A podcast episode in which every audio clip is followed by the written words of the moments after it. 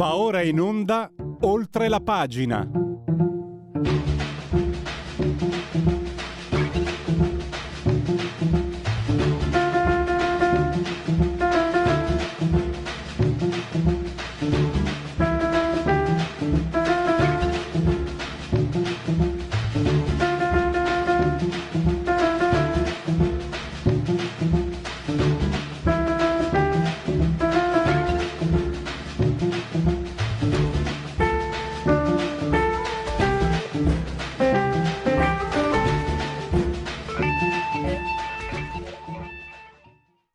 La linea va subito a Pierluigi Pellegrin. Buon lavoro Pierluigi. Grazie, gli applausi per eh, il, la grande sigla e un grazie naturalmente al dottor Federico Borseri saldamente sulla tolla di comando in regia tecnica come sempre entrambi siamo sospesi a 107 metri sopra il livello del mare e poi 22 gradi centigradi sopra lo zero interni, 11,8 esterni, eh, 66% l'umidità, 1018.5 invece in millibar la pressione. L'abbraccio come sempre forte, forte, forte, forte, forte alla signora Carmela, alla signora Clotilde, alla signora Angela che ci stanno seguendo, ma lo sapete, lo spiega anche la sintassi, ci seguiscono dal canale televisivo il 252, questa è anche una radiovisione. Chi si abbona a Radio Libertà campa oltre cent'anni. Meditate, gente, meditate. Potete continuare comunque a farvi cullare dall'agito suono digitale della Radio DAB oppure eh, seguirci ovunque voi siate grazie alle applicazioni dedicate, dedicate a iOS Android con smartphone, iPhone, eh, Smart Television, Fire TV, Alexa, accendi Radio Libertà, passa parola, ve ne saremo riconoscenti ho dimenticato qualcosa, tablet, mini tablet, iPad, mini iPad, e poi sui social, eh, poi vi dice qual è, eh, Federico vi dice il canale giusto di YouTube, perché c'è stata una variazione, ma so che ci siamo in qualche maniera, sicuramente su Twitch, il social di ultima generazione, e poi sempre la pagina Facebook e l'ottimo abbondante sito radiolibertà.net. Quindi molte sono le opzioni per seguire l'informazione che questo emittente vi fornisce a eh, gratis. Ne approfitto, eh, Pier. Eh, il canale. YouTube è Radio Libertà, canale alternativo, il secondo canale che abbiamo. Grazie, grazie Federico. Le notizie, l'informazione e perché no anche l'intrattenimento che questo emittente vi offre a gratis. Un applauso per la parola gratis. Ho un minuto per... Uh, oggi stranamente sono nei tempi, ma pensa un po'. Uh, per uh, spiegarvi la scaletta. Federico, avvisami quando abbiamo l'ospite. Sentite, sentite, sentite perché c'è Dostoevsky e ci è rimasto male quando ho letto questa, questa frase incredibile. Sentite, è una frase tratta da un romanzo. La luce dell'alba sembrava rischiararle rendendole quasi allegre. Si sta parlando di macchie di sangue su un vestito, è un giallo. Erano nelle pieghe della seta come i puntini della varicella o la fantasia bizzarra di uno stilista alla moda. Solo una era più grande, pacchiana e offensiva. E ancora, sentite, buon vino osservando diverse riprese, aveva avuto una sensazione spiacevole come se ci fosse qualcosa di spiazzante, di anomalo e si era ricordato del filmato in Super 8 girato da Abraham Zapruder, quello che Oliver Stone aveva sezionato nel suo JFK, e poi in Blow Up di Michelangelo Antonioni e la conversazione di Francis Ford Coppola. Insomma, qui aggiungo io, come diceva Fantozzi, la corazzato Kotiomkin, non disse nella prima versione, non diceva Potiomkin proprio per rispetto, è una Cici, puntini puntini, pazzesca. Questo è Walter Veltroni, l'ultimo romanzo che è anche un editore importante, Bonpiani se non sbaglio. Questo è quel signore che nelle recensioni stampa, sulla stampa, su Repubblica di 15 anni fa, sono sparite, ma io me le ricordo benissimo. Il fatto che siano sparite vuol dire che qualcuno se ne, se ne sta veramente vergognando. Qui veniva descritto Marquez Beckett, Steinbach, Faulkner, Hemingway, S. Camus. Dai, fatevi da parte. È arrivato lui, è arrivato Walter Veltroni. Cioè, è vero che questo sarebbe un pochino più un mio mestiere, cioè quello della scrittura, e magari non voglio allargarmi troppo, non credo che serva avere molto mestiere per capire quanto siano ridicole. E l'ottimo Matteo Fais, che poi sentiremo alle 11.35, ha scritto che un lettore medio preferirebbe lui prendersi quella pallottola pur di non leggere cose di questo genere, sconcezze di questo genere. Cominciamo male. Abbiamo l'ospite. Sicuramente grazie. Adesso, eh, dopo le 11, con Gianmaria De Francesco, il quadro economico, quello che sta facendo il governo dopo il taglio di un'aliquota IRPEF, ci sono altri provvedimenti, ne parleremo con lui e eh, subito, tra l'altro vi segnalo anche che c'è un suo articolo oggi sulla pagina del Tempo, sto parlando di Francesca Musacchio, appunto eh, giornalista del Tempo, ma anche direttore di OFCS Record. L'abbiamo al telefono, la sto facendo aspettare. Benvenuta Francesca e grazie per essere qui con noi. Grazie, ben trovati, buongiorno a tutti. Dunque, tra poco metterò anche la condivisione delle immagini. Comunque l'articolo su, è, è, un tema molto importante quello oggi sul tempo. Ragazze avvelenate da jihadisti, arrestati 100 terrori, terroristi, Mujahideen e Kalk avrebbero colpito le studentesse per vendetta. Un fatto agghiacciante. E due parole, eh, Francesca, tu poi da anni hai scritto anche saggi, libri, insomma, e questo è un argomento al quale hai dedicato il tuo, il tuo lavoro, ottimo lavoro. E quindi due parole su questo te le devo strappare, Francesca, perché cioè, io sono vecchio, eh, però cose, cose così mi, hanno il potere di scuotermi e non sto facendo sceneggiate. E poi andiamo invece su un tema, poi andremo su un tema che comunque ha la sua importanza, perché eh, anche oggi, vedete, colpa del governo, queste povere persone muoiono, affogano malamente, la sinistra in Italia dà la colpa al governo e intanto non si guarda quello che sta accadendo, perché potrebbe scoppiare una bomba migratoria, eh, da, uh, quella tunisina, tra l'altro non lo dice uh, Francesca, la sua redazione, la politica della Chiodi, lo, lo dicono eh, i dossier, loro, i dossier pubblici che loro hanno avuto la pazienza di leggere e consultare, che sono stati consegnati in Parlamento. La, la Tunisia è una bomba. Bisogna, e bisogna quindi cominciare a parlare invece di vedere queste scene, secondo me, avvoltoiesche. Allora, Francesca, quanto ho parlato? A te la parola, finalmente. Sentiamo te.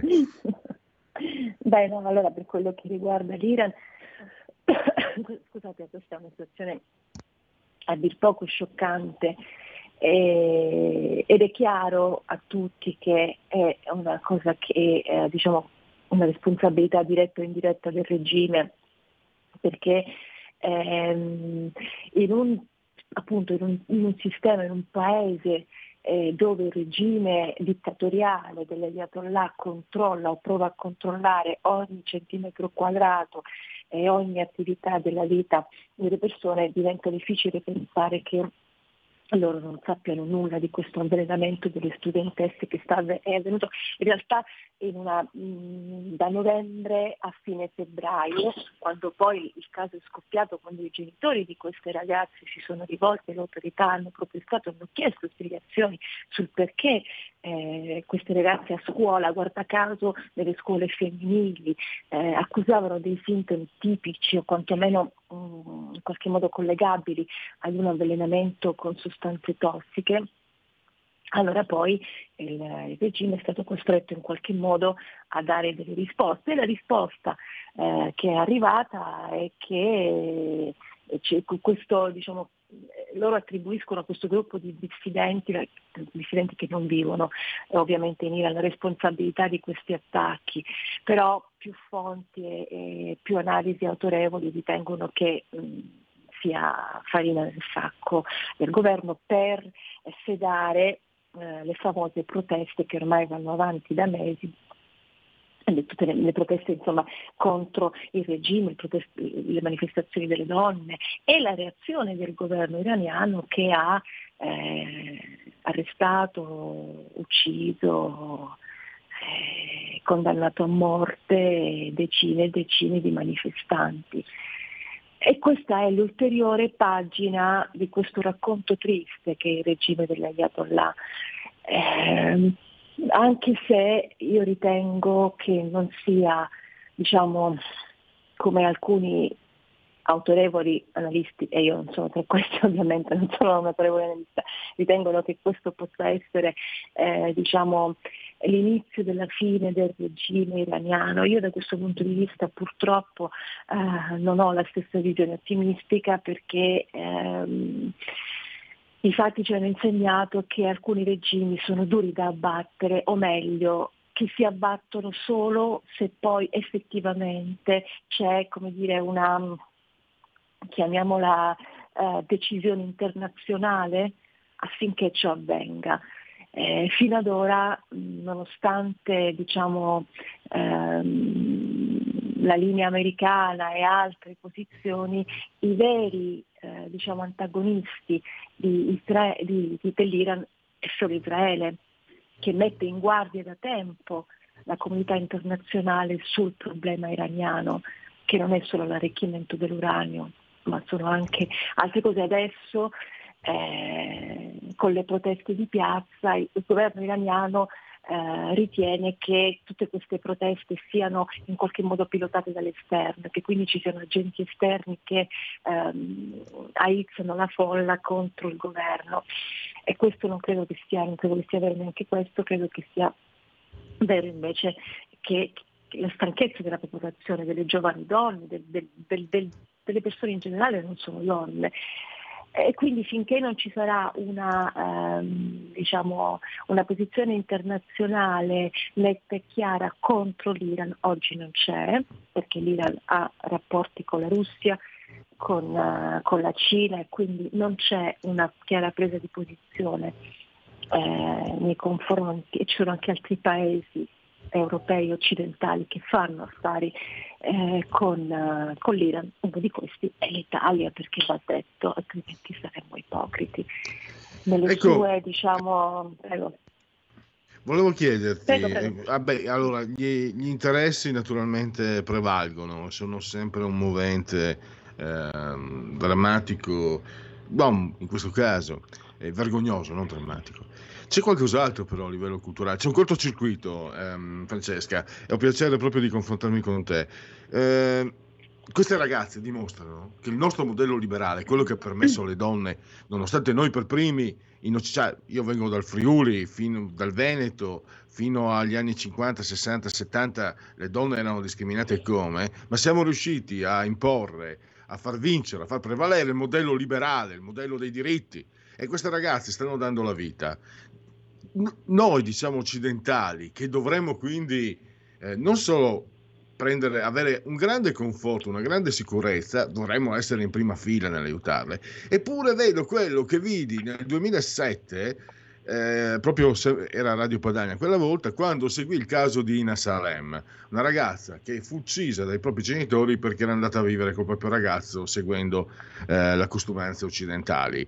Mi ricordo emerse emersero delle email tra alcune femministe, non so se c'era anche tal Lea Melandri, adesso non mi ricordo, dove si scriveva espressamente stiamo zitte perché non dobbiamo alimentare l'islamofobia e il razzismo eh. della Lega. 2007, 16 anni fa, sono stati, non sono neanche state esposte al pubblico l'odibrio costoro, come meritavano, e vedo che c'è, così, c'è una reticenza. No, stiamo attenti perché sai com'è l'Islam, il razzismo, eccetera, eccetera. E queste ragazze che sono delle veramente delle guerriere, cioè, guarda che rischiare, io ci penso, per rischiare la pelle vuol dire che dentro hai una forza Ma fantastica. Certo. E, certo. e, e, permettimi, una certa età, il fatto che lo abbiano eh, delle ragazze è ancora più bello, ancora più... Per, io sono vecchio, ripeto, magari sono uno, volta, uno, di una volta quando pensavo che la Pulzella dovesse essere, dovesse essere salvata dal cavaliere, una stupidaggine, eh, ovviamente, ma tanto coraggio, tanta forza è una, è una dimostrazione fantastica. E l'Occidente un pochino una parte se non altro, eh, quelli che governano l'informazione, quelli di sinistra, dai, io lo dico, poi eh, non mi interessa, io sono, sono, lo, sono loro, sono quelli della Vogue eh, Culture, della Cancel Culture, che mm. eh, stanno attenti quando parlano di queste ragazze. Sono prudenti, sono reticenti. Prego, scusa Francesca, eh, volevo un tuo parere. Ma eh, questa è una vecchia storia, questo può essere, quello che tu dici può essere applicato non soltanto alle ragazze lineari, a tutta una serie di cose. Con Donatella Chiodi mh, ieri ci siamo occupate su SCS eh, della questione, probabilmente l'avrai seguita, ehm, di quell'annuncio che ha in metropolitana a Roma che ha destato scalpore perché lo speaker ha detto attenti agli zingari, ci sono gli zingari attenti rubano, attenti alle borse ci sono gli zingari e sulla parola zingari ok, sulla parola zingari, si è, è, montato un caso pazzesco e Gualtieri, ATAC, tutti quanti a caccia dello speaker per probabilmente per so, crocifiggerlo in pubblica piazza, per esporlo al pubblico ludibrio, per aver osato pronunciare la parola zingari nei confronti di, dei borseggiatori che abitualmente frequentano la metropolitana di Roma, di Milano, eccetera, eccetera. Allora, eh, lo trovo eccessivo lo trovo eccessivo perché il politicamente corretto nei confronti, in questo caso come nei confronti dell'Islam, genera mostri. Perché a un certo punto se non si può dire perché si offende la sensibilità di Tizio, Caio e Sempronio, eh no ragazzi, eh, se il terrorista è islamico, è islamico, punto, islamista sarebbe più corretto. Francesca, scusa, ti interrompo, sai che uh, forse l'avrei letta, è una cosa locale, ma l'avrei letta forse. A Milano si fa peggio. Una consigliera del certo. PD eh, vuole vietare i filmati, ci sono dei ragazzi che filmano i furti, quasi sempre commessi da zingari, sì, eh, non è colpa mia. Sì. Quindi il PD vuole vietarci di difenderci. E questo poi nei fatti. Perché non si può la privacy, quindi non posso difendermi. Quindi io devo essere ma la privacy di cosa? Ma per carità, ma la privacy di cosa? Ma io sono in metropolitana, sto viaggiando in metropolitana per i fatti miei, mi rubano, eh, mi, mi borseggiano, mi rubano il portafoglio, la borsa, quello, e io devo anche crearmi il problema di, del, della privacy del ladro. Mi sembra assurda questa cosa, mi sembra veramente fuori di testa.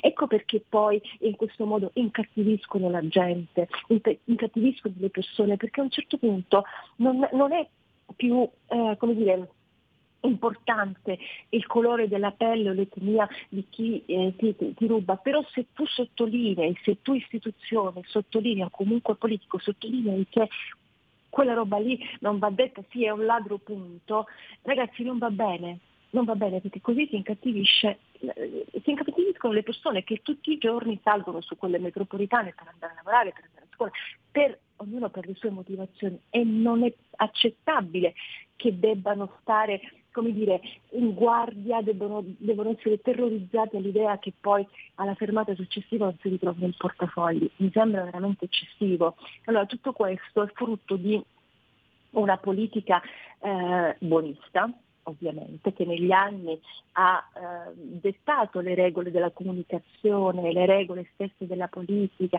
le regole dell'espressione. Ecco, questo non va più bene. Non va più bene perché a un certo punto anche l'idea stessa eh, di globalizzazione, se vogliamo proprio estendere il discorso ancora di più, anche l'idea stessa di globalizzazione diventa un problema diventa un problema perché un mondo globalizzato è un mondo all'interno del quale non esistono più diritti, doveri, ci sono solo diritti senza doveri e questo non va bene, non va bene. Quindi il problema delle donne iraniane che viene affrontato poco diciamo dal pensiero eh, dall'intelligenza italiana, eh, il problema del, dei furti e dei, furti, del, delle borseggiatrici sulle metropolitane, il problema di approcciare a un certo tipo di Islam con una politica che non sia di integrazione, ma è una politica di, di buonismo. Okay?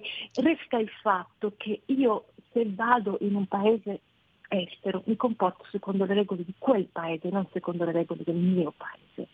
E quindi chi viene in Italia deve comportarsi secondo le nostre regole, non secondo le regole del paese di provenienza. Questo non vuol dire, attenzione, come oppongono eh, come dire, i pensatori di sinistra che, che, allora bisogna rinnegare la cultura. No, no, queste persone non devono rinnegare la cultura di provenienza, ti devi solo comportare secondo le regole. Va bene? E se qui il matrimonio eh, di una bambina di 12 anni è vietato, tu il matrimonio a 12 anni non lo puoi imporre a tua figlia. Punto. Se vuoi fare questa roba qui, ritorni da dove sei venuto e allora lì le regole sono altre, su quello noi non possiamo intervenire. Francesca, scusami, ti, mi, mi, ricordo una cosa, non, non, purtroppo lì tanti anni fa scoprì, eh, era su, sulla stampa, non era niente, la responsabile del, del compagnia Nomadi, eccetera, eh, interpellata disse che i matrimoni combinati con bambine di 12-13 anni faceva parte della loro tradizione, quindi non si poteva mettere in discussione. Io mi ricordo che ero più giovane, perché sono passati tanti anni, usai e cominciai a usare degli epiteti molto pesanti. Ovviamente sono stato attento a non cadere, diciamo, nella, nell'ingiuria, no? perché altrimenti ti prendi una denuncia che non vale la pena. Ma usando, quella volta eravamo molto ripresi da quelli che lavorano per Confindustria, solo 24 ore la zanzara. Bello vedere Cruciani che, che per il suo padrone attacca reddito di cittadinanza, complimenti, vabbè, non voglio deviare. E, e, mi ricordo che mh, proprio andai giù pesante e dissi, beh, adesso magari questi qua della zanzara che ci riprendevano ogni, ogni, giorno, più volte, adesso magari così viene fuori, emerge questa cosa, perché la norma era nelle pagine interne del panino eh, torinese della, della stampa, niente da fare. L'hanno coperta, l'hanno coperta e ci sono ragazzine che vengono rapite, stuprate praticamente con questi matrimoni combinati tra gli zingari. E, e, lo, lo, disse, lo disse candidamente la loro responsabile. Spero sia, sono passati tanti anni, spero sia cambiato qualcosa, ma non credo. Scusami, no, era un, problema, un ricordo. No, il problema delle spose bambine purtroppo esiste, è fortissimo anche in Italia. Il problema sono i numeri, i dati che non, sono, ehm, che non esistono poi in realtà, va bene? Perché abbiamo un tasso di abbandono scolastico da parte di alcune fasce di eh, bambine, eh, figlie di immigrati, eh, altissimo, ma questi dati sono dati, ora io per il mio libro li ho cercati, in parte li ho trovati, ma con delle sfumature, non erano esattamente dei dati netti, precisi, ok? Questo è un problema reale, concreto. In determinate comunità di immigrati è un problema all'ordine del giorno di cui noi percepiamo solo la, la punta dell'iceberg perché vengono fuori i casi che poi balzano alla cronaca. Quindi la povera Samana Baschi è stata uccisa e, e, e pochi altri. Quelli che però non subiscono la stessa sorte, per fortuna per loro, ma che subiscono forse una sorte altrettanto terribile che quella di vedersi sposate a 11 anni, 12 anni, rimandate nei paesi di origine con uomini molto più grandi di loro. Ecco, queste noi le perdiamo, escono fuori dal radar, non ne sappiamo più nulla, quindi i numeri in realtà sono sconosciuti, non sappiamo quante volte accade quante volte, eh, probabilmente tutti i giorni una bambina è costretta a sposare un uomo molto più grande di lei e magari ritornare in patria. Eh, probabilmente accade tutti i giorni, anzi io ne sono sicura, non ho una fonte statistica tale da poter supportare il mio, uh, il mio, pensiero, ma la mia sensazione è questa, conoscendo l'ambiente, avendo frequentato determinati contesti, la sensazione è quella. E, e però eh, si chiude un occhio perché l'integrazione, questa non è integrazione questo non è per niente integrazione, ma non lo è proprio neanche lontanamente. Francesca, abbiamo solo 60 secondi purtroppo. Eh, comunque io invito mh, mm, a andare su OFCS eh, eh, su, sul giornale online eh, punto report di, di Francesca perché potete leggere questo articolo che riguarda la bomba tunisina. Aumento del 60%, un rapporto dell'intelligence consegnato al Parlamento Uh, in, per il momento non se ne parla, a parte voi, la tua redazione non ha, è una notizia che non conosce nessuno e che è pericolosissimo. Stiamo avvicinandoci alla bella stagione, eh, c'è una grossissima crisi in Tunisia e rischiamo di avere eh, casi come quello di Cutro e altri sempre più numerosi. Eh sì, purtroppo sì, ma c'è anche, si è aperta una nuova rotta dal Libano, c'è la rotta della Libia che è sempre super attiva e quindi quelli che oggi gridano allo scandalo per Cutro che per carità è una roba atroce, ok, questo va detto e sottolineato, dovrebbero interrogarsi sul perché queste persone partono da lì e su come fare a fermarle, perché il problema è molto più grande, molto più complesso di quello che, che, che, ci raccontano e di quello che anche noi stessi possiamo percepire. Voglio dire, le questioni geopolitiche sono complesse, non sono, ehm, come dire, eh, questioni semplici da risolvere e se nessuno fino ad ora è riuscito a risolverlo, probabilmente ci sarà un motivo che non è quello che va sbandierando la sinistra, tanto per intenderci, insomma. Chiaramente. Allora, io eh, ringrazio Francesca Musacchio, offcs.report, il suo giornale, ma anche la potete leggere sul tempo. Grazie davvero e a risentirci presto. Grazie a voi, a presto, buona giornata, grazie. Porta con te ovunque Radio Libertà. Scarica la app per smartphone o tablet dal tuo store o dal sito radiolibertà.net. Cosa aspetti? Stai ascoltando Radio Libertà. la tua voce libera, senza filtri né censura. La tua radio.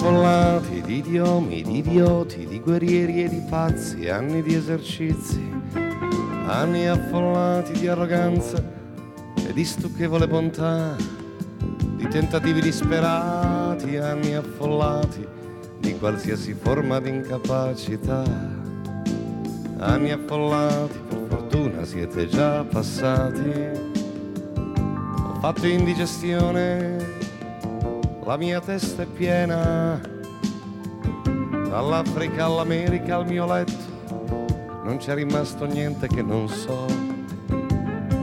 Io sono così pieno da neanche ricordare il giorno in cui lasciai una donna o in cui una donna mi lasciò.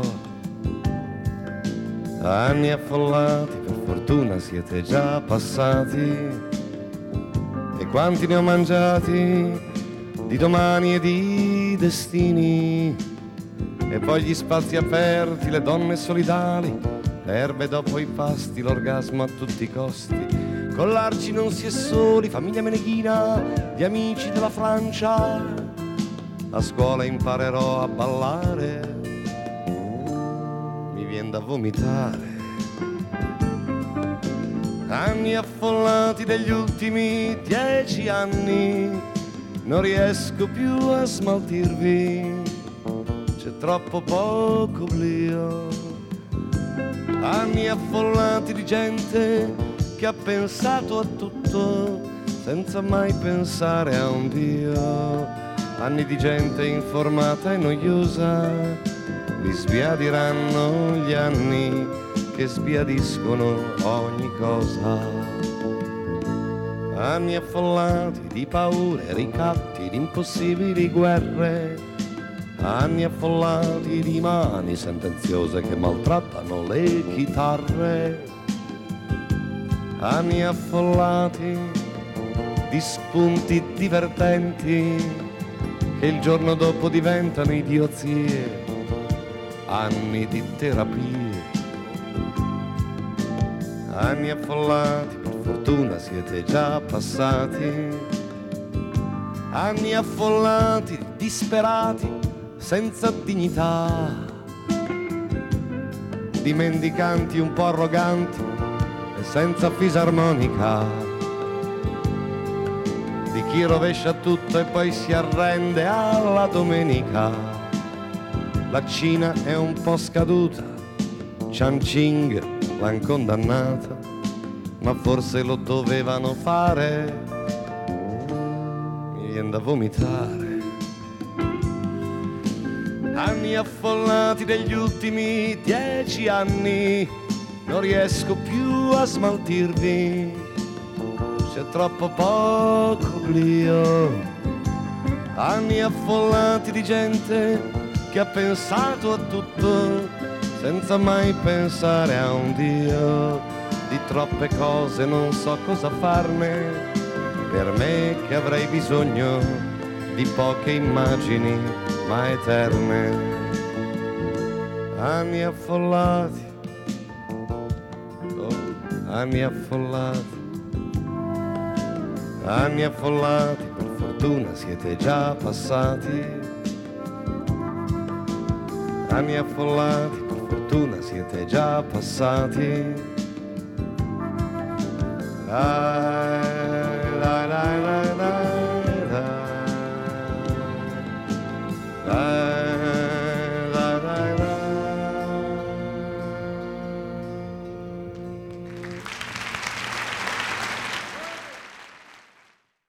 Questo era Giorgio Gaber, ridiamo la linea a Pierluigi Pellegrin. Pierluigi, ehm, il, il nostro ospite eh, non- per ora non ci risponde, vediamo di contattarlo al più presto. Ah, dunque, gli inconvenienti della diretta, parleremo di economia e, eh, l'ho detto, la- l'inflazione sta, sta frenando eh, da una parte, dall'altra dovrebbero attivarsi gli aumenti dei tassi da parte della BCE e quindi in mezzo ci siamo noi. Il governo sta, diciamo, adelante come wissio, avrebbe voglia di dire, e il nostro ospite tra poco dovremo averlo appunto per parlarcene. Se eh, Federico è d'accordo, se non riusciamo a avere l'ospite si potrebbe magari eh, fare il Segui la Lega, quindi prenderci avanti col lavoro. Cosa dici Federico? Procediamo se vuoi con il Segui la Lega. Perfetto. E avvisami subito appena c'è l'ospite, ovviamente. Segui la Lega è una trasmissione realizzata in convenzione con La Lega per Salvini Premier. Legaonline.it, segui la Lega, prima che la Lega seguisca te alla Pellegrina e anche alla Sintattica o segua te alla Marciana. Sono sul sito legaonline.it, scritto legaonline.it, legaonline.it, molte cose si possono fare da su questo sito. Tanto per cominciare, perché no, iscrivervi alla Lega Salvini Premier. È un'operazione molto semplice, molto facile, si versano 10 euro, lo si può fare anche tramite PayPal, PayPal, PayPal, senza nemmeno vi sia la necessità che siate iscritti a PayPal, PayPal, PayPal. Poi il codice fiscale, gli altri dati che vi verranno richiesti e quindi vi verrà recapitata la maggiore per via postale la tessera Lega Salvini Premier. Se di mezzo ci sono poste italiane, consigliasi gesti apotropaici a profusione sia per le femminucce che per i maschietti. Ancora il gesto, l'atto di autodeterminazione civica, a me piace definirlo così, ma è molto semplicemente destinare il 2 per 1000 ad attività che vi siano affini. In questo caso oh, si parla di politica, ovviamente parliamo di Lega, il 2 per 1000 per la Lega, eh, scrivi D43 nella tua dichiarazione dei redditi, è una scelta libera e non ti costa nulla. D di Domodossola 4 o il brutto volto o i quattro moschettieri, 3 il numero perfetto. E poi andiamo a, eh,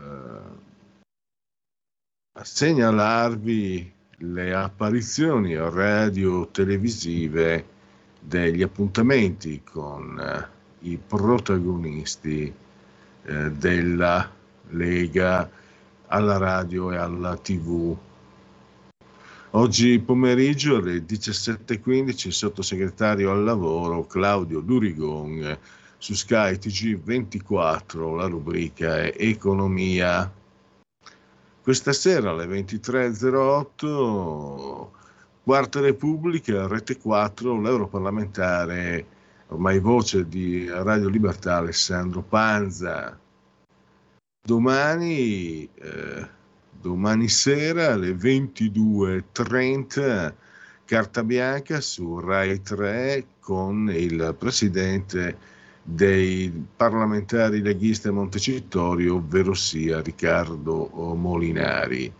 Poi mercoledì all'alba, nel cuore della notte, in ora pressoché antelucana, il presidente della Commissione Attività Produttive, ovvero sia Alberto Gusmeroli, sarà a Isoradio, Rai Isoradio 9.35 e andiamo al venerdì 17 Antonio Maria Rinaldi, l'europarlamentare alle 20.30 a Stasera Italia su Rete 4.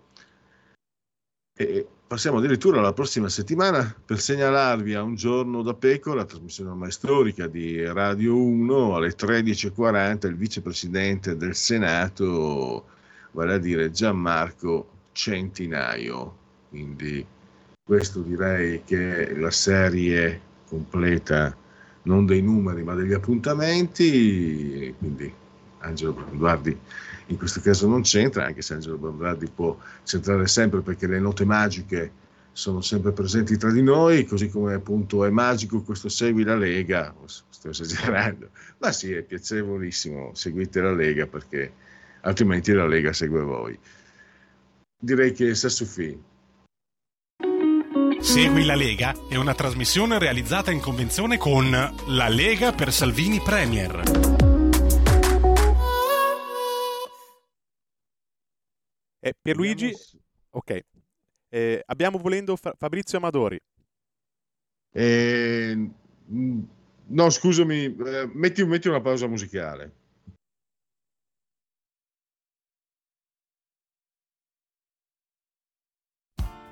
Tutte le domeniche, dalle 8 alle 10, la rassegna stampa del giorno e alcuni dei fatti principali della settimana che si è appena conclusa, con ospiti e telefonate in diretta. La domenica mattina non perdere contatto con la realtà su Radio Libertà, senza filtri né censure.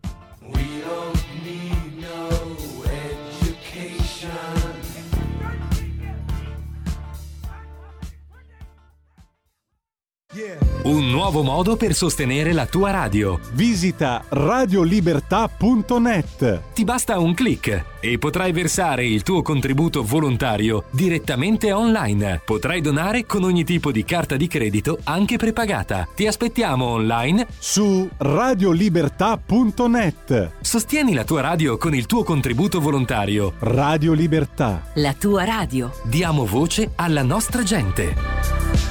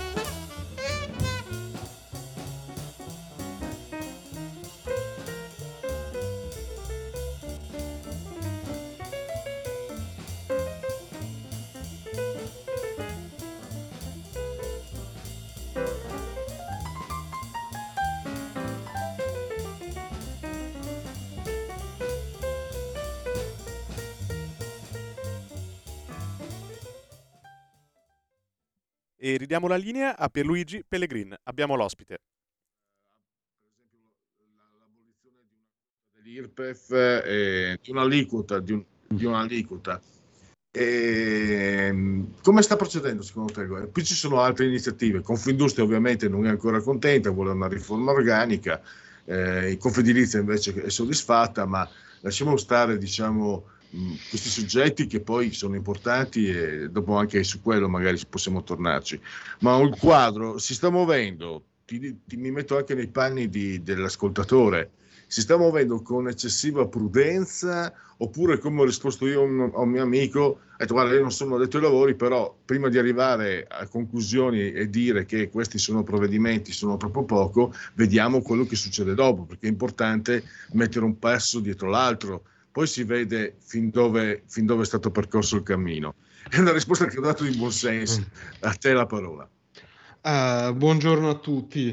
Eh, io eh, credo che questa proposta di eh, riforma fiscale sia, sia buona. Le si poss- parlando così, tipo bar sport, si possa dare un voto tra tra il 7 e il 7,5 perché al momento eh, soprattutto eh, sembra aver eh, bypassato eh, la criticità principale che c'era su quella eh, che stava mettendo a punto il governo Draghi ed era appunto l'aggiornamento dei valori catastali. Essendo stato eliminato questa, questo punto, almeno per ora, va bene. Poi, uh, diciamo, l'impianto è sempre quello lì, uh, però c'è da dire che questa, che questa idea di ridurre le aliquote a tre, che già era presente, poi bisognerà vedere come saranno rimodulate, è buona, certo. Bisogna dire che gli sconti su redditi fino a 50.000 euro eh, sa- arriveranno nell'ordine di 1.000-1.500 euro. E potrebbe essere positivo se, se eh, il taglio degli sconti fiscali eh, sarà eh, in qualche misura eh, eh, modulato con attenzione perché altrimenti diventerebbe un gioco a somma zero. Però l'intenzione sarebbe quella e dunque per adesso ci può essere un moderato ottimismo. Uh, la preoccupazione di Confindustria nasce dal discorso relativo alla, alla um, doppia modulazione dell'IRES, cioè l'imposta sui redditi d'impresa, perché eh, ci sarebbe quella ordinaria come adesso al 24% e poi un'aliquota agevolata eh, per le imprese che investono in ricerca e sviluppo e che assumono. Ora, Confindustria è contraria perché vorrebbe che eh, l'abbassamento della uh, pressione fiscale fosse decorrelato eh, rispetto a queste esigenze. Eh, che eh, diciamo è legittimo perché è chiaro che se un'impresa ha, uh, paga meno tasse sicuramente avrà più opportunità di effettuare investimenti e generalmente questo ha ricadute positive sull'occupazione. Però non essendoci particolari ostilità tra governo de, del governo verso Confindustria direi che si potrebbe arrivare ad un accordo. Uh, positivo anche il discorso dell'IVA che dovrebbe essere azzerata sui beni di largo consumo, uh, bisognerà poi vedere uh, come, si decliner- come, si declinerà tutto il resto, perché diciamocelo, l'IVA zero, se arrivasse a zero su pane, latte, e, altri beni di prima necessità, uh, non è che uh, ovviamente crea, dà un vantaggio uh, che anche se mh, si quantifica in centesimi, però poi a fine mese fa qualche decina di euro che soprattutto per i redditi bassi non si buttano mai via. Bisogna vedere poi se questo abbassamento si declina con un, eh, si coniuga con una maggiore attenzione eh, diciamo, al, al, al, resto del gettito IVA, soprattutto in termini di recupero dell'evasione, cosa che diciamo, più, più diventa stringente, più crea diciamo, problemi, eh, ancorché non è che uh, si affermi qui che le imprese evadono, i professionisti evadono, i commercianti evadono, no, non è questo, però se eh, eh, diciamo liberando eh, questi beni di prima necessità dal, dal groviglio dell'IVA, chiamiamolo così, eh, è chiaro che poi le energie si concentrano appunto sulla, sulla verifica che l'imposta venga uh, uh, regolarmente pagata. Ultima cosa, eh, chiudo, eh, la soddisfazione di Confedilizia è legata alla cedolare secca sugli affitti commerciali. Oggi è al 21% eh, solo, eh, solo, per quelli eh, residenziali, poi ovviamente ci sono le aliquote del 10% eh, per i canoni, eh, per le locazioni a canone concordato. Ovviamente estendendole pure alle locazioni commerciali si crea eh, diciamo, un fattore eh, incentivante per eh, la, la, messa in circolo di questi immobili, però anche qui bisogna vedere se ci saranno le risorse perché eh, chiaramente si va a toccare un gettito IRPEF su cui, come dicevo prima, eh, già si interviene con la rimodulazione delle aliquote. Comunque, diciamo, sì, per il momento siamo ottimisti. Eh, chiudo eh, da approfitto eh, chiedendoti una, un'opinione sul MIA, eh, diciamo quello che dovrebbe eh, il provvedimento che dovrebbe sostituire il reddito di cittadinanza. Io ho visto certe testate una testata che di fatto è il, l'house organ dei 5 Stelle eh, sono andati fuori di melone, sono incazzati neri. Ho avuto questa impressione che c'è stata una, una mossa piuttosto inte- sicuramente intelligente e furba il necessario da parte del governo cioè il, il, governo reperirà le risorse dai tagli al reddito di cittadinanza, ma la platea che poteva essere colpita diminuisce, diminuiscono i soldi percepiti, ma resta, resterà un numero abbastanza alto, il che dovrebbe, ecco, eh, innanzitutto ti chiedo se la mia visione è corretta, perché io non sono addetto ai lavori, e poi se questo dovrebbe anche contribuire a, a evitare quel, quel gli autunni caldi, quelle situazioni che non sono certo il massimo, non sono favorevoli a un, a un governo, perché io mi ricordo che tu eh, sicuramente insomma, tu, tu sei un liberale puro e il, reddito di cittadinanza, non sei un turbocapitalista, se no non parlerei, non, altrimenti non, par- non, parlerei con te. Sei un liberale e sinceramente il pensiero liberale eh, è, un, è, un, pensiero di riferimento importantissimo. Sicuramente non sei favorevole al reddito di cittadinanza, ma mi ricordo proprio mesi all'inizio del governo, dell'operato del governo, dicesti bisogna muoversi con cautela perché non si può prov- provocare tensioni, eh, tensioni, sociali, innanzitutto perché bisogna, cioè, è, obblig- è, d'obbligo aiutare chi è nella necessità e poi perché appunto un governo che sta iniziando eccetera deve stare attento a non avere degli ostacoli troppo difficili da sormontare. Ecco, questo MIA eh, è andato in quella direzione, sta andando in quella direzione? Eh, bisognerà vedere come, come, sarà attuato. Sì, sì, eh, confermo quello che ti ho detto perché eh, diciamo si, si, fa una eh, si compirà, almeno queste sono le intenzioni, una scrematura. Da una parte ci saranno coloro che eh, non essendo occupabili perché hanno varie problematiche, diciamolo, eh, sono persone con, uh, uh, con, carichi, con situazioni familiari complesse, magari che devono assistere un parente in difficoltà, persone con, che vengono da vissuti difficili, uh, ragazze, e, ragazze e ragazzi, madri e padri che pertanto hanno appunto di difficoltà ad impiegarsi. Queste non vengono toccate.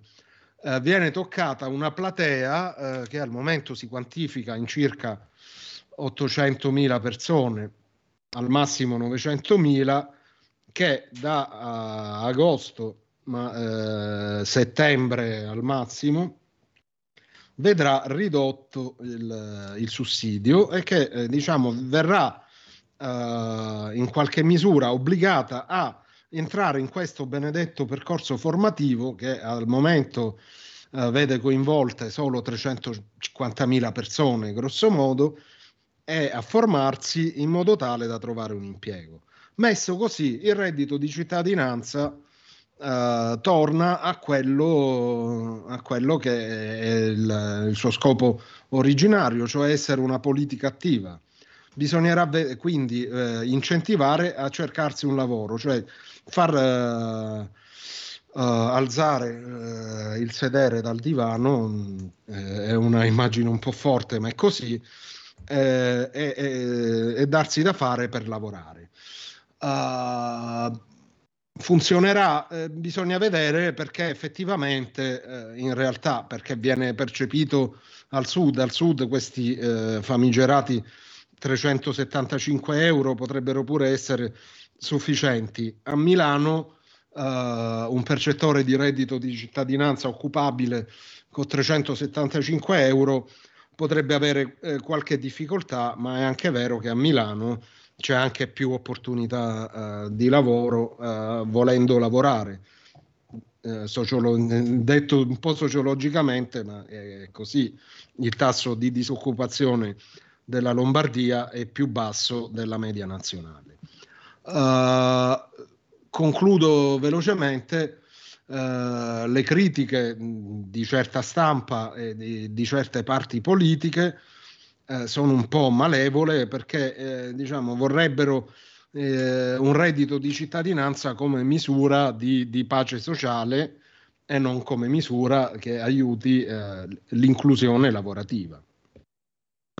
E questo, questo, mi sembra un po' il, eh, il, il contraddi- no, mm, la contraddizione di fondo. Eh, diciamo che noi non siamo la Svezia, l'Italia non è la Svezia e non può provvedere eh, e poi non sarebbe neanche bello, la Svezia dove si provvede dalla culo alla bara, no? mi ricordo tanti anni fa, poi guarda caso è il paese dove è più alto il numero di omicidi eh, e quindi non sarebbe neanche, non sarebbe neanche un, un vivere eh, granché interessante, oltre che comunque impossibile da applicare eh, in Italia. Eh, abbiamo chiuso, io ringrazio Gianmaria De Francesco del giornale e a risentirci presto Gianmaria. Grazie e a risentirci a presto. Stai ascoltando Radio Libertà, la tua voce libera, senza filtri né censura. La tua radio. Stai ascoltando Radio Libertà, la tua voce libera senza filtri né censure, la tua radio.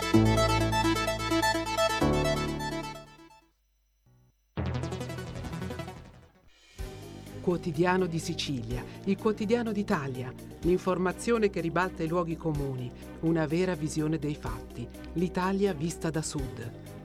Ogni siciliano che vive in Italia e nel mondo è una risorsa, è protagonista della crescita della nostra nazione dai forza alla crescita della nostra isola, abbonandoti al QDS digitale più archivio a soli 99 euro annui. Quotidiano di Sicilia, il quotidiano d'Italia, una scelta di valore.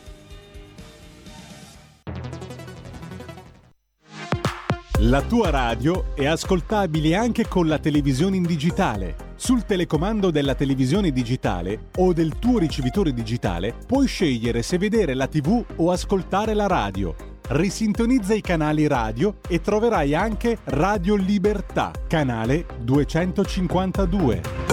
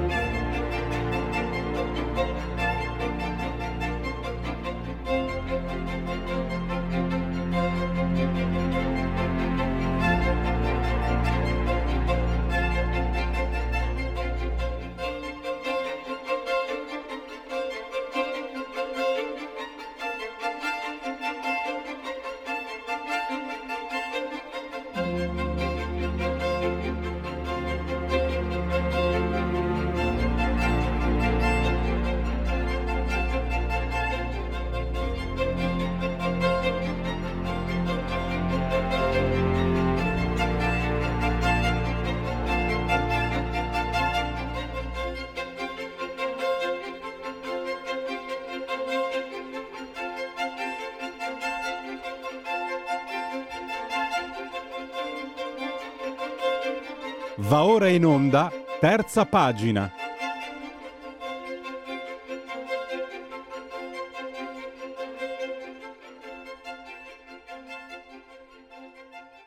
E prima, prima di dare la linea per Luigi Pellegrini volevo avvisare l'ospite Matteo Fais se riesce a un problema audio alla cuffia probabilmente, se riesce a risolvere. Mi sentite? Perfetto. Sì, adesso infatti sentivo un disturbo che mi aveva... Benvenuto assolutamente a Matteo Fais. Ciao Matteo.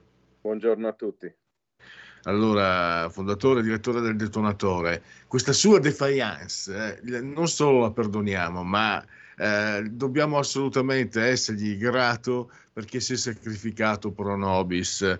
Ha letto l'ultima fatica letteraria, l'ultimo parto letterario di Walter Veltroni e se andate sul sito del detonatore, senza buttare via soldi perché magari vi vengono fantasie malate, e andate a leggere alcuni stralci che eh, Matteo ha, eh, ha, riportato e capite tante cose.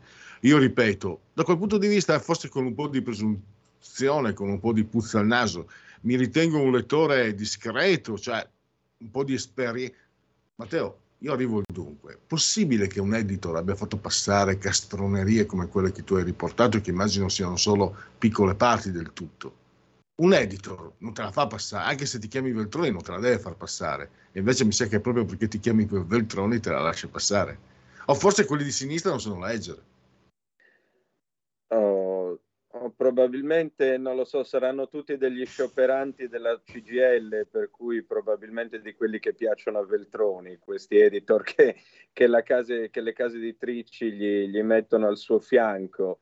Infatti eh, l'ultimo, l'ultimo, suo testo, questo qui, eh, che si intitola Buon Vino. Buon Vino è questo commissario che eh, compare eh, ripetutamente in diversi suoi romanzi, gli ha, gli ha dedicato eh, un discreto numero di opere. Dicevo, questa si intitola Buon Vino tra amore e morte ed è una storia eh, particolarmente ridicola, direi, perché eh, vede questo protagonista che mh, vittima di eh, non si capisce bene che quale, mh, quale ripicca da parte di, di, di, tutte le persone che ha indagato nel corso della sua vita, in sostanza durante il rito civile in cui sta per convolare a nozze con, eh, con la sua compagna Veronica, improvvisamente questa eh, riceve uno sparo, viene colpita da uno sparo eh, straordinariamente, malgrado si sia in un'aula, suppongo, di un comune, non, eh, questo assassino non si trova. Già questa sembra una specie di... sembra la scena iniziale di Kill Bill di Tarantino, visto che a, eh, a Veltroni piace tanto il cinema, sembra quella scena, però scritta da un Tarantino che veramente ci chiede una sospensione dell'incredulità senza precedenti. Cioè, adesso riuscire a sparare in un'aula comunale senza farsi trovare, eh, vabbè, a, meno che uno non sia l'uomo invisibile, è un po', è un po' in salita. Ma diciamo che tutto sommato io non mi sono concentrato nella recensione eh, sui particolari della trama, ce ne sarebbero tantissimi da citare, ma mh, è, è, in fondo in fondo il punto eh, dell'opera, è l'unico aspetto dell'opera che sta vagamente in piedi, perché il, il, problema, il problema principale di questa piuttosto, sono piuttosto le, le, descrizioni che Veltroni fa o le parole che, che, mette in bocca ai suoi personaggi. Io credo che valga la pena eh, leggere le, questo, questa, questo passo che sto per citarvi sta proprio all'inizio, no? quando lui descrive il sangue dopo lo sparo, dice la luce dell'alba sembrava rischiararle, rendendole quasi allegre erano nelle pieghe della seta come i puntini della varicella o la fantasia bizzarra di uno stilista alla moda. Cioè, vi rendete conto che quanto a similitudini Veltroni è proprio scarso, è molto più bravo a fare supercazzole, direi. Ma eh, eh, Matteo, ti ringrazio. Allora, l'avevo letta io questa cosa ancora all'inizio, all'inizio, inizio proprio alle 10 e mezza, 10.35 della trasmissione. Ti ringrazio per averla riletta perché qualcuno potrebbe pensare che magari l'avessi inventata io. Se fossi così bravo a inventarmi una bruttura di questo genere, e le, le analogie eh, stridono. Io addirittura nella presentazione ho messo qualcosa di forte, volutamente volgare e eh, le analogie di Veltroni ti fanno immaginare mentre stai correndo nudo a 100 all'ora improvvisamente freni col prepuzio su una lametta da barba. Ecco per i maschi e per le femmine ma c'è un punto invece adesso io ho derogato, sono stato anche volgare. C'è un punto importantissimo invece mm, leggete con attenzione Matteo perché lui è scrittore ma è critico serio, vero tu hai, hai messo a fuoco chi, chiunque di voi, tanto ormai lo fanno tutti, tutti devono scrivere, sono tutti in dovere, magari non hanno letto. Il problema di Veltroni è di aver disegnato eh, figure a sua immagine, che l'errore è un errore, di un, è l'errore da evitare se vuoi fare lo scrittore. Eh, poi tu citi Holbeck perché Holbeck, siamo in un altro livello, e i personaggi a sua immagine, se li misura lui, se li costruisce lui a misura, a misura come si deve, eh, oppure mh, mm, eh, mi ricordo lo scrittore americano che scriveva in prima persona il taccuino del vecchio sport- sporcaccione di Bukowski, no? Eh, l'errore comunque che si fa, che si fa è, è, che Matteo ha messo a fuoco quindi lasciate, lasciamo perdere Veltroni perché quando uno scrive così lasciamo perdere per piacere di cosa stiamo parlando. Però quello che serve della, nella recensione di Matteo è magari chi ha desiderio, eh, sti, state molto attenti a non interiorizzare, a non mettere il personaggio che siete voi perché rischiate quello che, quello che non che ha rischiato, quello che ha effettivamente compiuto. Eh. Beh, c'è quel passaggio, ho letto quel passaggio sul, sul, sullo spezzone in Super 8, il commissario che vede lo spezzone, dai, non si può sentire, non si può vedere, non si può pensare a una cosa del genere. Prego, Matteo. Ma eh, in verità mh, esistono due vie quando si scrive. Una è documentarsi approfonditamente sul, sull'universo che si sceglie di raccontare e quindi eh, prenderne tutte le nevrosi, tutti i tic linguistici e riportarli sulla pagina.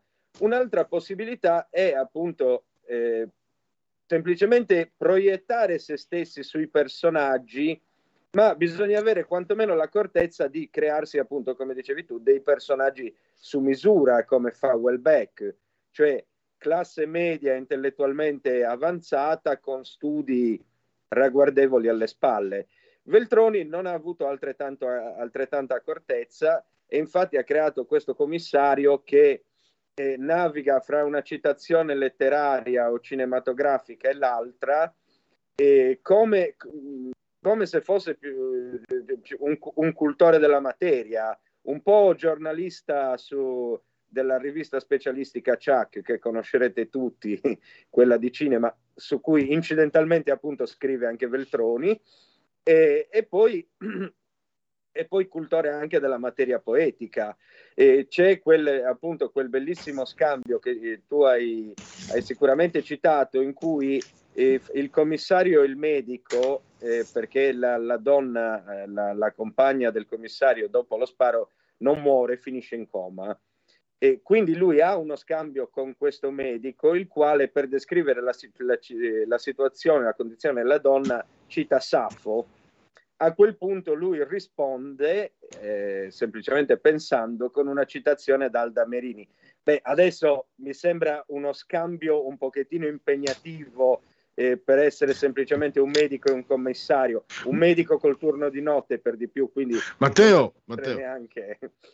Sì. Mi, piace, mi piace perché con te posso confrontarmi e anche stigmatizzarti, perché tu hai, hai ragione, eh, per carità, eh, scrivi del... Um, eh, Veltroni immagina magari un operaio con la cultura cinematografica da giornalista di rivista specialistica come eh, Chuck.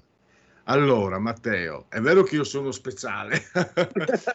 allora, chi hai di fronte, quando che da giovane ha fatto per anni eh, l'operaio, devi capire, devi sapere, ti devo dire, ho i testimoni, che considerava Chuck spazzatura parlando di cinema, Chuck era spazzatura. Era, cioè, volete non capire un cazzo di cinema, prendetevi Chuck e poi il suo surrogato Sorrisi e Canzoni TV, altrimenti andate altrove. Quindi esistevano tanti anni fa, Matteo, degli operai che avevano una cultura cinematografica, ma soprattutto un riferimento che andava ben più alto di Chuck Scusate. Ma, ma, tu sei, ma, tu sei, speciale, si no, tu hai, tu hai, l'orecchio, tu hai l'orecchio per cogliere.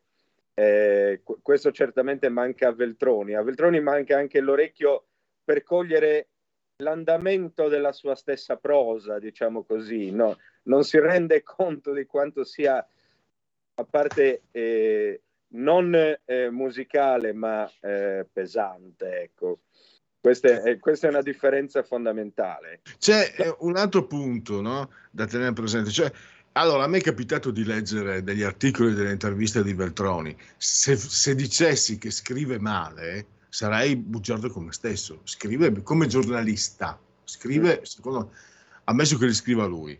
Ma è questo il punto. Eh, pensare che scrivere bene e scrivere siano la stessa cosa la, la, una conoscenza anche enciclopedica ti è molto utile quando devi fare l'articolo sul giornale, ma quando devi fare lo scrittore, cioè, e io lo dico, sai perché? Perché non l'ho trovato. Io ci ho provato tanti anni fa. E ti dico anche, eh, ho vinto premiucci di, sai, quelli di provincia, eccetera, quindi a, a riprova che la qualità narrativa c'era, non narrativa, la qualità della, delle scelte delle parole c'era, ma poi, credo di aver capito, questo che non, lo scrivere bene non c'entra niente, devi saper raccontare, devi avere i tuoi codici, devi aver voglia di prendere i tuoi codici e metterli lì. E, ti, e diventi uno scrittore anche se sei analfabeta, perché tra l'altro eh, Italo Svevo scriveva, scriveva perché non, sapeva, non conosceva l'italiano, conosceva solo il triestino e, l'austriaco. No? Eppure cosa ha scritto? Cosa ha scritto Italo Svevo? Insomma, lo chiedo a te. La coscienza di Zeno.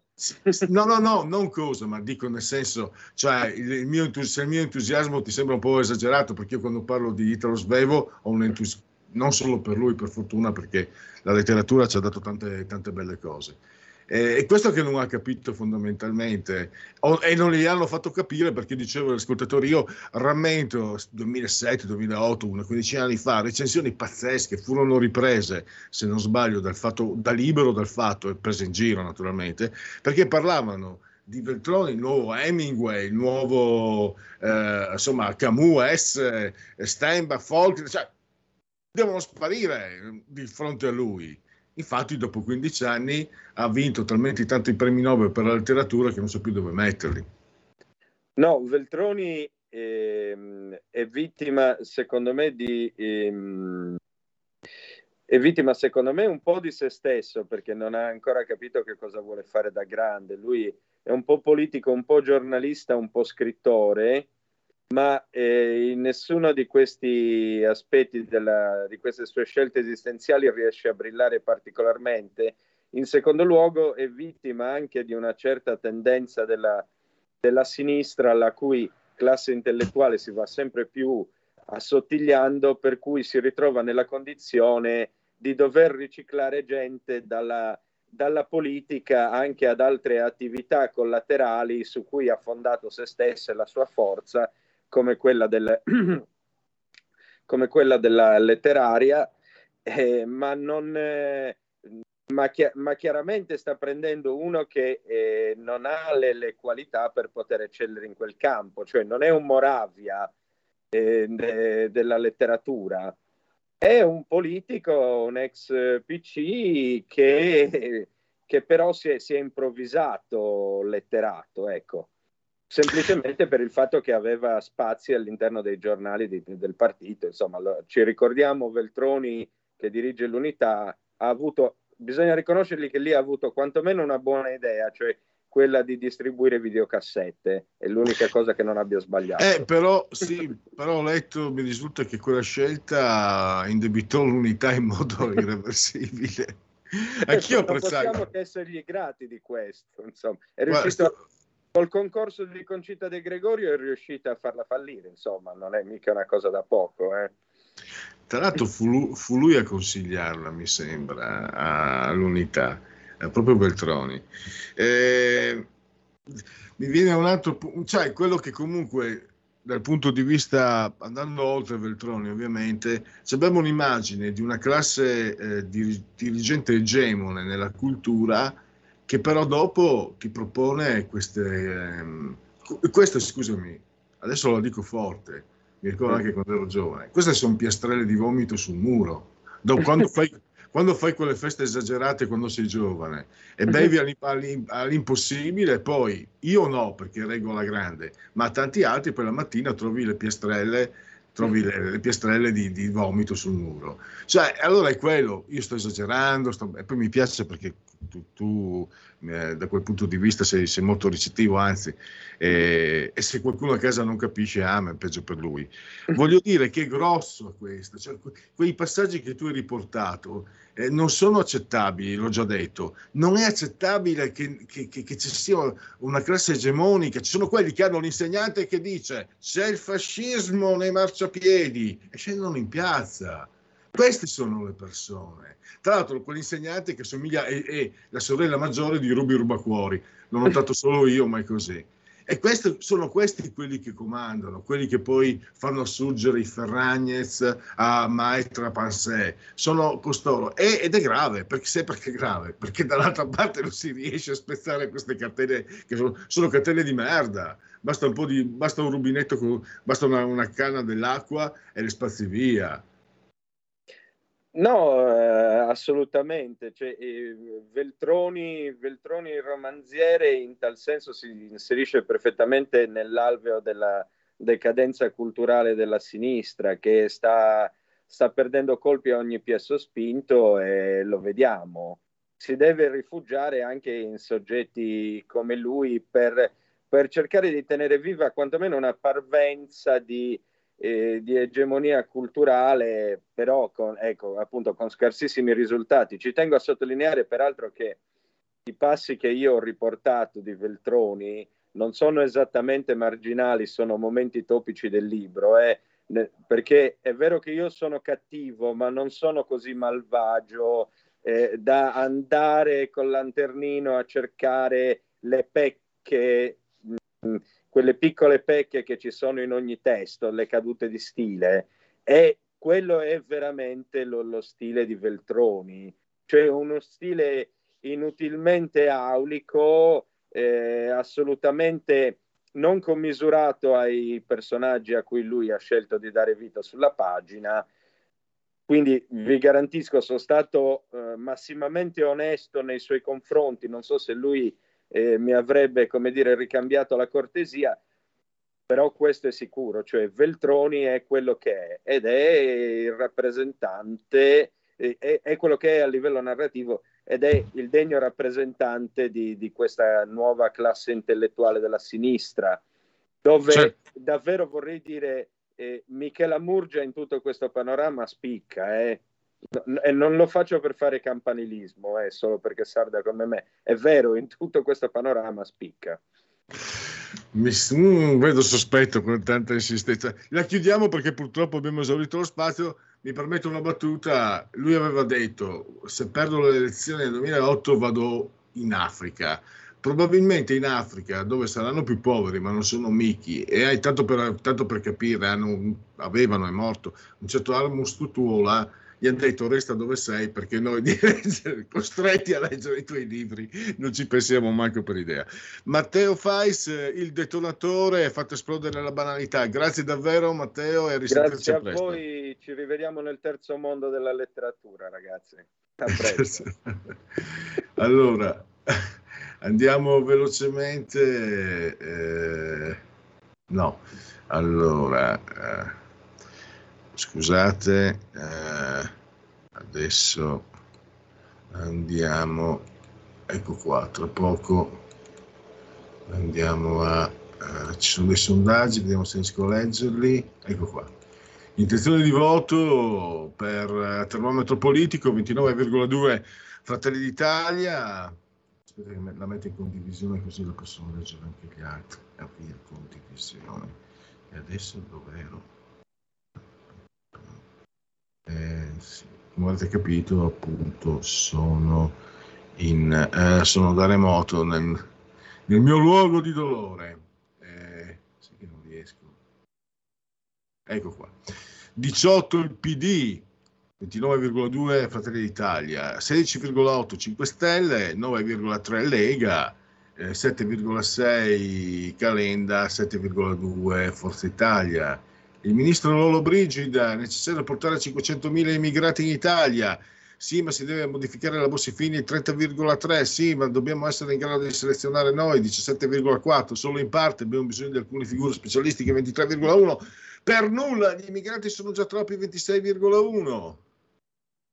Intelligenza artificiale, cosa pensa dell'aumento di importanza? Si tratta di una grande opportunità 11,6, buona opportunità ma va governata 55,9, dannosa 17,8, opinione molto negativa il 9,9.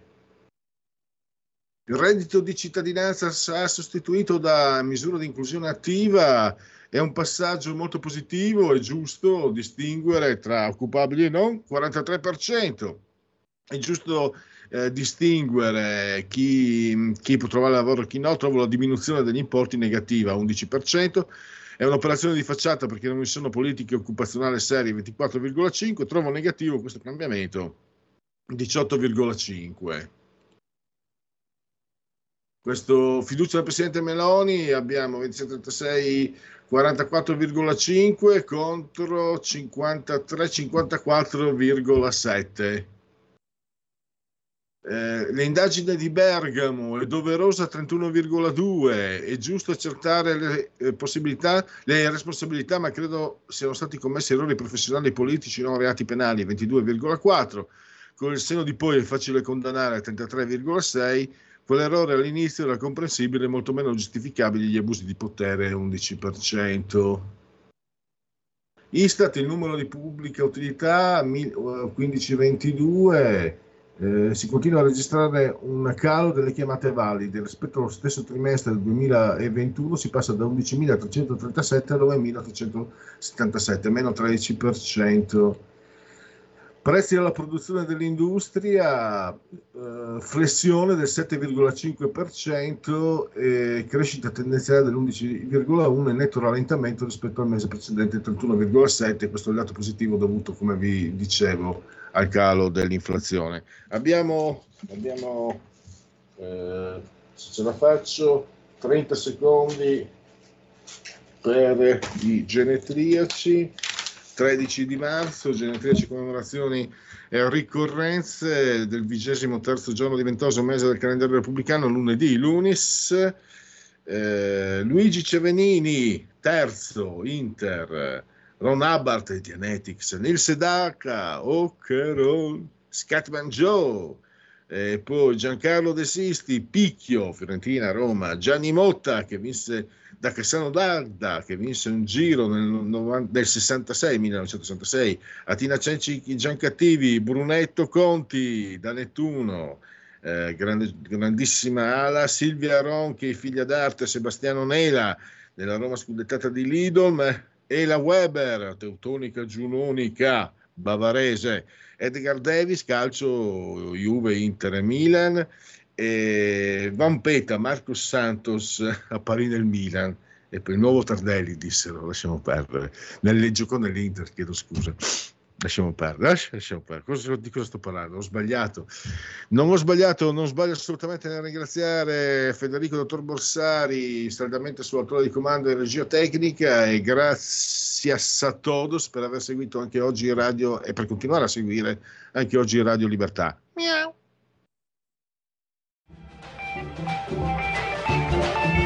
Avete ascoltato oltre la pagina.